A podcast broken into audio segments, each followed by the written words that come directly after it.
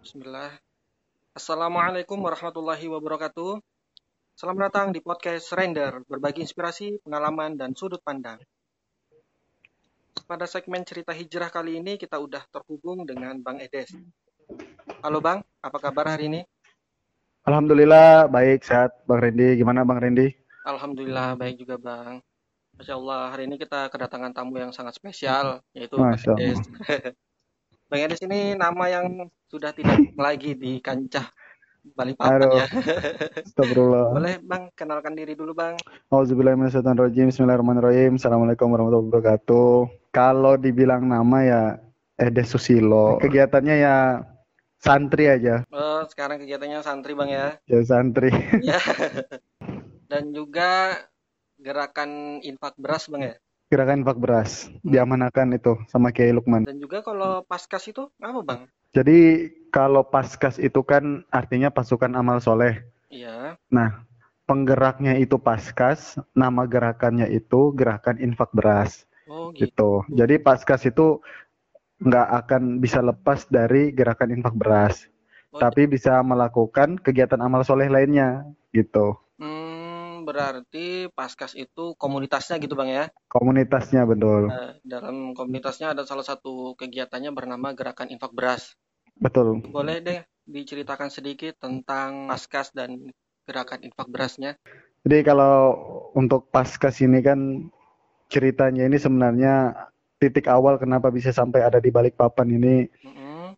pada saat kunjungan ke Lukman ke Balikpapan itu bulan Maret 2018. Hmm, Saat itu belum ada gerakan infak beras di situ Mas Randy. oh, di 2018 itu Bang ya. Belum ada, belum.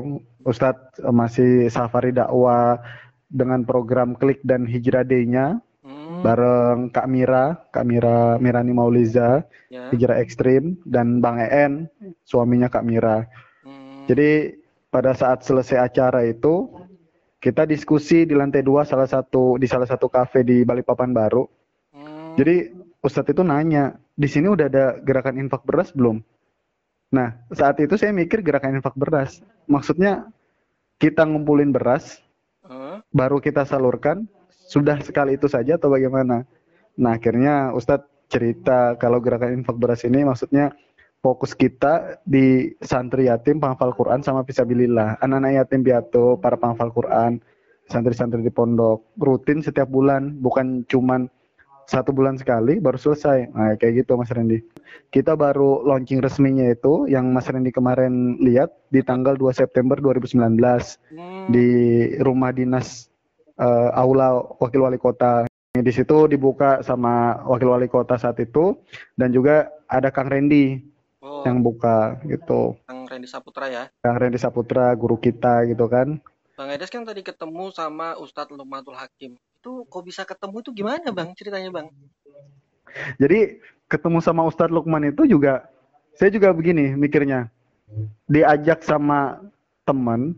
Jadi Hmm, saya kan dulu sebelum di infak beras ini di salah satu pondok tahfiz, mm-mm, ya kan salah satu pondok tahfiz di Balikpapan. mm-mm. Tafis Putri. Terus ada teman yang ngajakin, ayo Mas Edes, ini ada Ustadz Lukman datang, mau butuh panitia. Terus saya lihat Ustadz Lukman ini siapa ya, Oh, gitu. gitu kan? Karena harga harga tiketnya gitu ya, harga seminar klik hijrah Day-nya itu satu orang itu 400 ribu Mas Randy. Oh, luar biasa ya.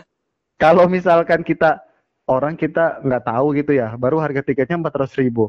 Mikirnya pasti kan, ngapain sih aku ngeluarin uang 400 ribu gitu ya, Iya, buat satu tiket kan gitu kan? iya benar. Nah, jadi saya itu ikut aja, ya udah, ya udah, ayo apa yang bisa dibantu. Hmm, Akhirnya kita eh, hari H eh, ketemu sama Ustadz Lukman pun hari H, mm-mm. saya ini Mas Edes, ini Ustadz, ini Ustadz Lukman.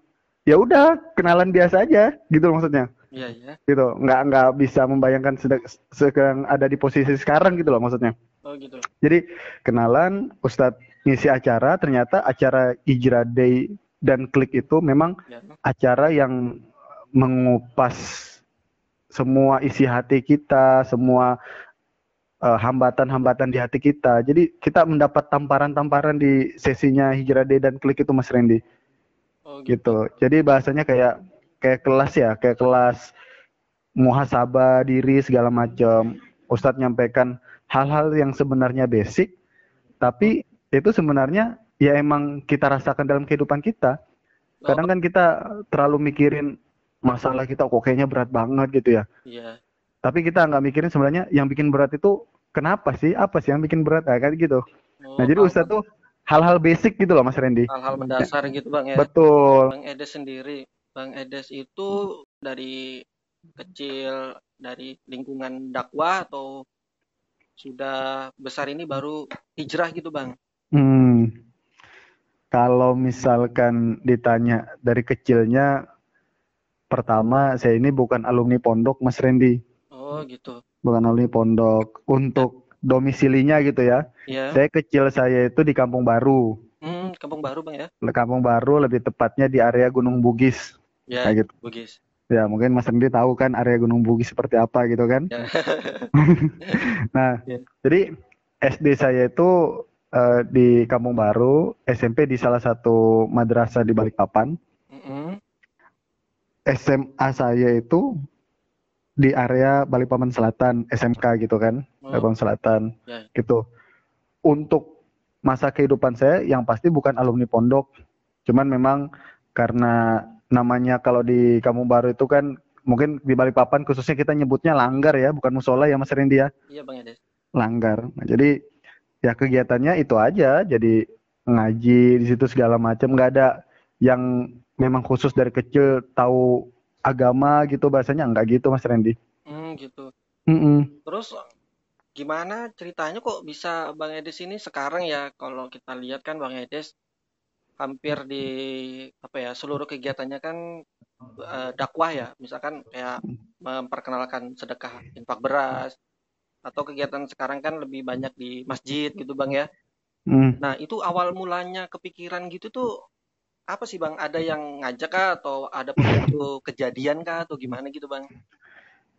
Mungkin titik balik gitu kali ya Mas Randy ya. Iya betul. Kalau dibilang awal mulanya saya bisa sampai sekarang eh, lewat wasilah apa, kenapa gitu ya. Jadi saya ini kan 10 tahun jadi karyawan di perusahaan Mas Randy.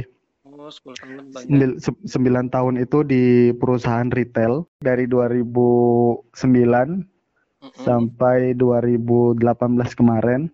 Cuman untuk memang betul awal-awal saya memang mulai hijrah gitu ya bahasanya ya. Ya. Kan saya menikah Oktober 2014. Jadi sebelum sebelum menikah pun itu sedang sudah proses berjalan jadi orang baik lah. Sampai sekarang pun belum baik-baik gitu kan. Bagi Tolong doakan Mas Randy ya. sama-sama Bang kita saling mendoakan.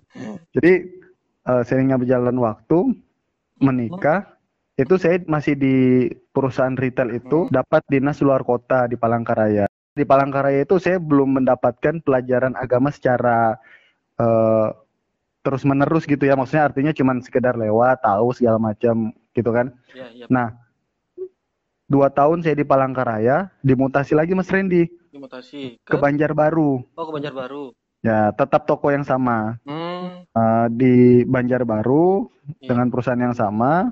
Saya bawa istri ke sana. Kalau di Banjar itu kan memang kental dengan apa ya, ibaratnya majelis taklim dan segala macam gitu ya Ya. Mas Randy ya. Benar-benar. Jadi saya mulai ikut dan segala macam di Banjarbaru. Ternyata alhamdulillah istri mengandung mau hamilan, saya mengajukan pulang ke Balikpapan lagi. Alhamdulillah pas istri mau lahiran ada ada space kosong di Balikpapan. Jadi saya ditawarin, "Eh, Mas Edes ini ada kosong bagian back office. Saya bilang, yang penting saya pulang lah gitu. Hmm, yang Saya pulang Mas Pak. Rende. Betul. Ternyata kan ada kasus yang besar kan saat itu kan di 2016 kan, yang di daerah lain yang ramai itu kan Mas Rende kan. Ah, Iya, iya benar. Sementara saya juga di perusahaan itu, saya mulai menumbuhkan jenggot kayak gitu ya kan. Hmm, mulai ngikutin Nah, sunnah gitu ya. Ya kayak gitulah, mulai inilah. Nah, karena saya di back office, jadi Hmm. Karena saya juga baca peraturan dan segala macam, jadi karena saya sendirian yang berjenggot, bahasanya jadi saya kayak lain sendiri kan dipandang Posting gitu ya. oh ya orang-orang gitu kan. Ya. Tapi saya keke karena pertimbangan saya adalah oh saya juga karyawan tetap kok di sini. Iya. Kalau selama saya udah nanya ke Disnaker juga, selama saya tidak melakukan tindak kriminal dan nggak absen, nggak ada absen selama lima hari, perusahaan nggak bisa mencat saya gitu kan. Oh, gitu kan. berarti berarti menumbuhkan jenggot pada saat itu dilarang, Bang ya?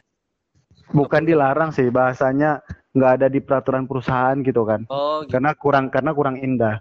Oh, Tapi kalau kalau saya bilang, tapi kan saya di back office, nggak ketemu langsung sama customer, iya iya benar. gitu lah maksudnya. Ya. Ya kan, nggak ketemu sama customer saya.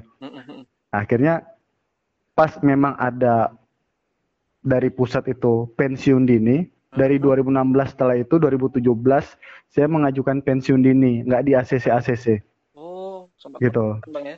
Padahal maksud saya kalau saya pensiun dini, anda-anda ini kan manajemen ini kan nggak perlu ngurusin saya dulu, dong. ngurusin saya kenapa saya harus berjenggot gitu loh maksudnya mas. Oh, iya iya benar. Tapi permintaan pensiun dini saya ini nggak di ACC, Hmm, baru pada saat saya 2018 bulan Oktober saya cuti ya, ke Palu itu pada saat gempa Palu itu kan mas? Ya. 2018 tuh saya ke Palu.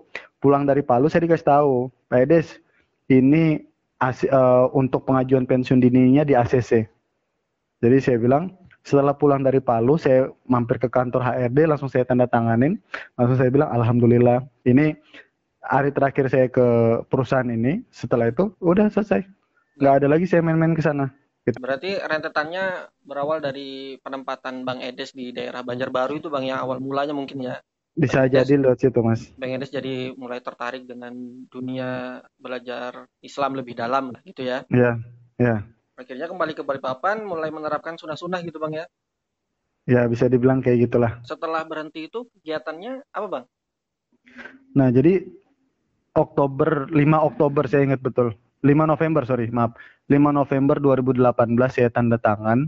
Hmm, Terus ya proses penguru- pengurusan inilah ya, pencairan-pencairan gitulah ya Mas Rendi ya. ya, Eh, itu administratif. setelah ya administratif selesai semua, itu saya masih bukannya nggak nggak mau kerja ya. Jadi bahasanya menikmati dulu sampai bulan Desember gitu ya Mas Rendi. Hmm, ada Ternyata sampai akhir November saja saya sudah ditelepon.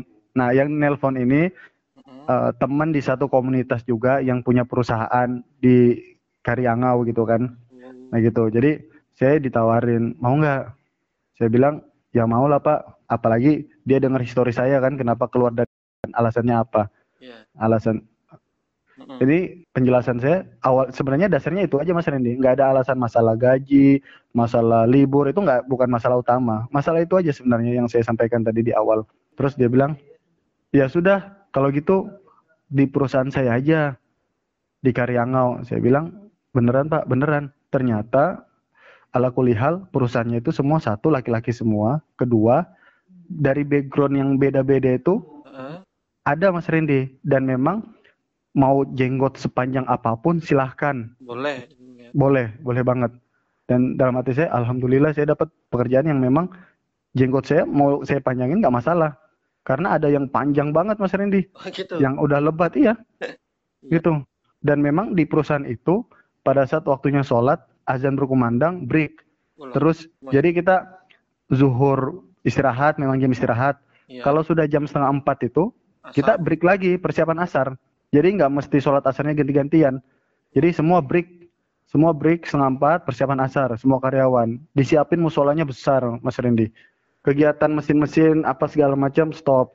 Waktu itu saya di bagian office-nya juga, alhamdulillah Mas Randy diamanakan di bagian marketing. Heeh. Jadi eh, diamanakan di bagian kantornya juga, alhamdulillah dimudahkan semua lah Mas Randy.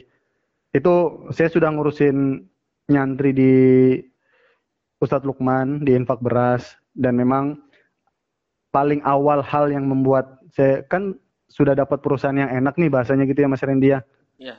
Tapi kenapa kok masih milih keluar gitu ya Mas Randy? Heeh. Jadi awal mulanya memang sebenarnya pada saat Ustadz Lukman datang ke Balikpapan gitu ya, kan kita di Paskas ini kan pimpin beliau kan pimpinan pondok ya kan. Iya. Jadi saya dalam hati saya gini, Ustadz Lukman itu masih ada di Balikpapan. Heeh. Terus masa saya izin kerja gitu ya pagi-pagi. Perusahaan itu bagus Mas Randy. Cuman saya saya sendiri yang gak enak masa izin terus sih Iya. buat infak beras gitu kan. Benar. Gitu. Nah, akhirnya saya mikir eh, nggak enak. Saya berdoa dan segala macam, ikhtiar.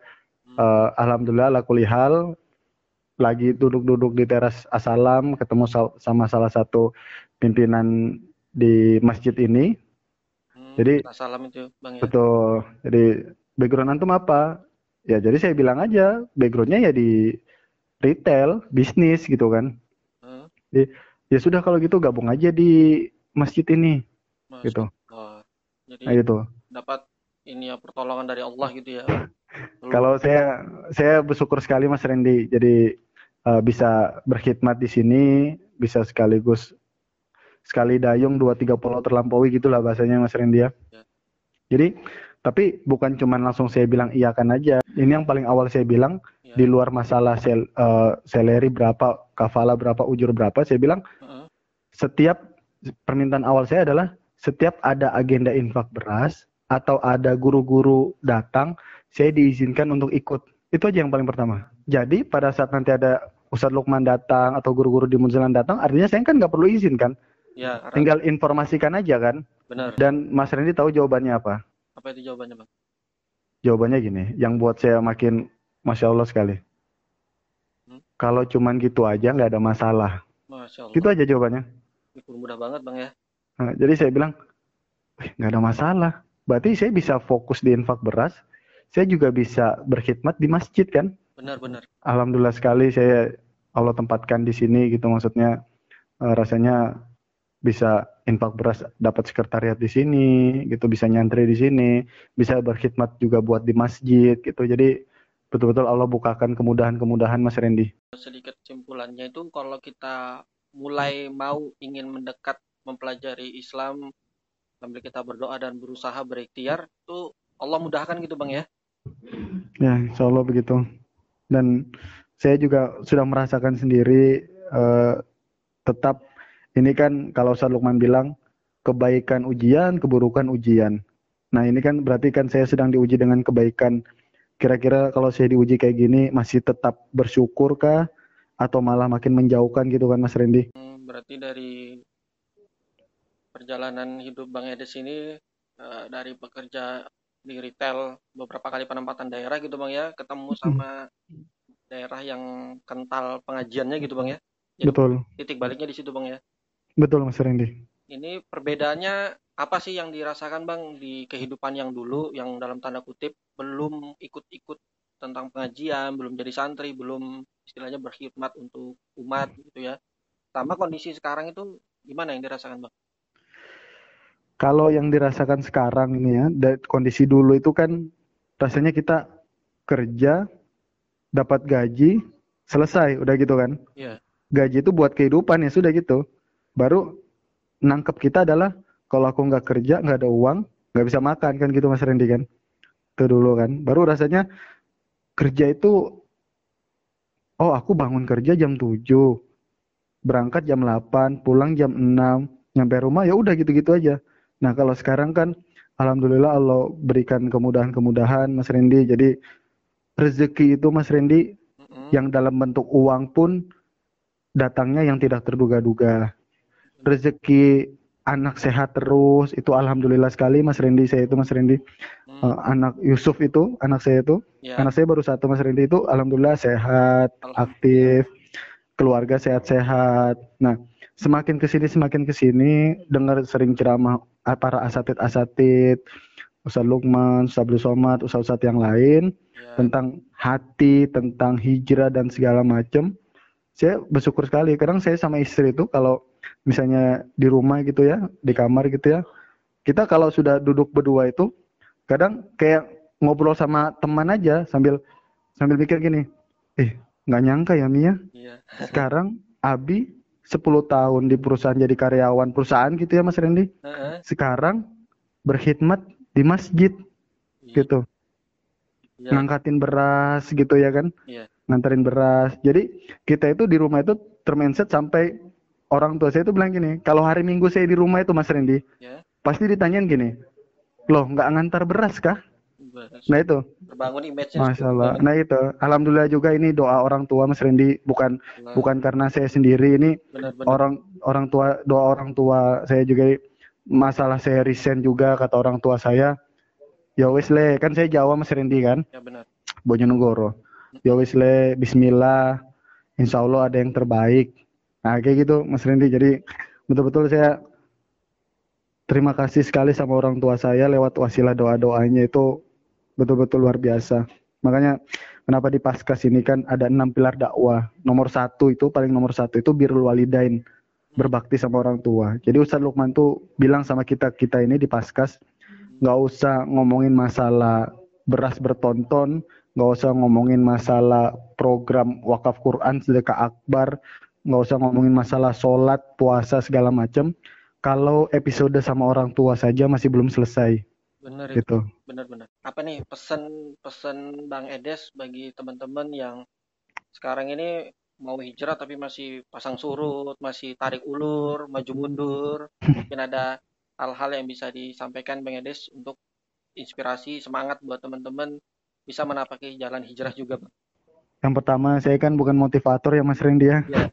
Mudah-mudahan lewat cerita ini yang saya sampaikan bisa jadi wasilah penyemangat teman-teman juga yang dengar. Ya, amin Allah. Jadi kalau pesan dari saya seperti yang tadi Mas Rendi, satu perbaiki hubungan kita dengan orang tua. Birul walidain. Ya. Kalau kita di paskas ini. Uh-uh. Jadi ada beberapa tahap. Satu, minta maaf sama orang tua. Hmm. Minta maaf karena kita belum bisa jadi anak seperti yang diinginkan orang tua. Minta maaf selalu merepotkan orang tua. Minta maaf selalu menyusahkan orang tua. Pokoknya minta maaf aja. Maaf, kita ini kan cuman anak aja, Mm-mm. gitu kan. Yeah. Kalau sudah minta maaf, yang kedua bilang terima kasih.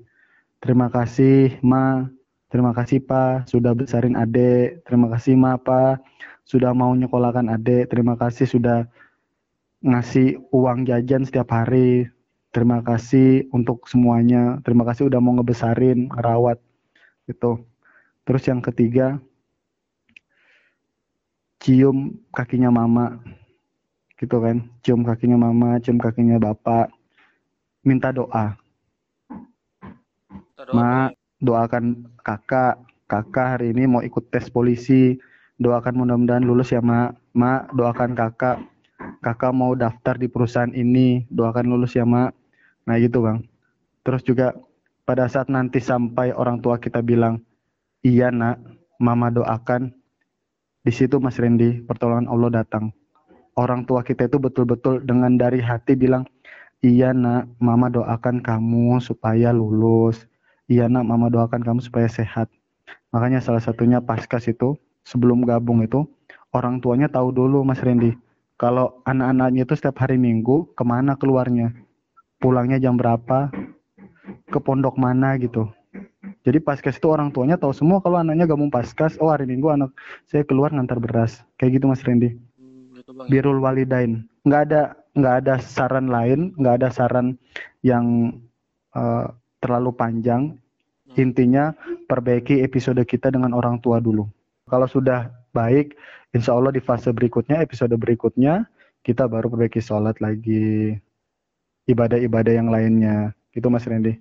Oh, berarti teman-teman yang dengar nih, kalau pengen hijrah, yang pertama kali dilakukan itu ya perbaiki hubungan dengan orang tua Bang ya. Betul. Minta maaf, terima kasih, uh, kalau lo mencium kaki minta doa gitu bang ya. Betul. Kadang-kadang apa ya kali uh, hal-hal sederhana ini kita itu gimana bang ya? Canggung kali bang ya?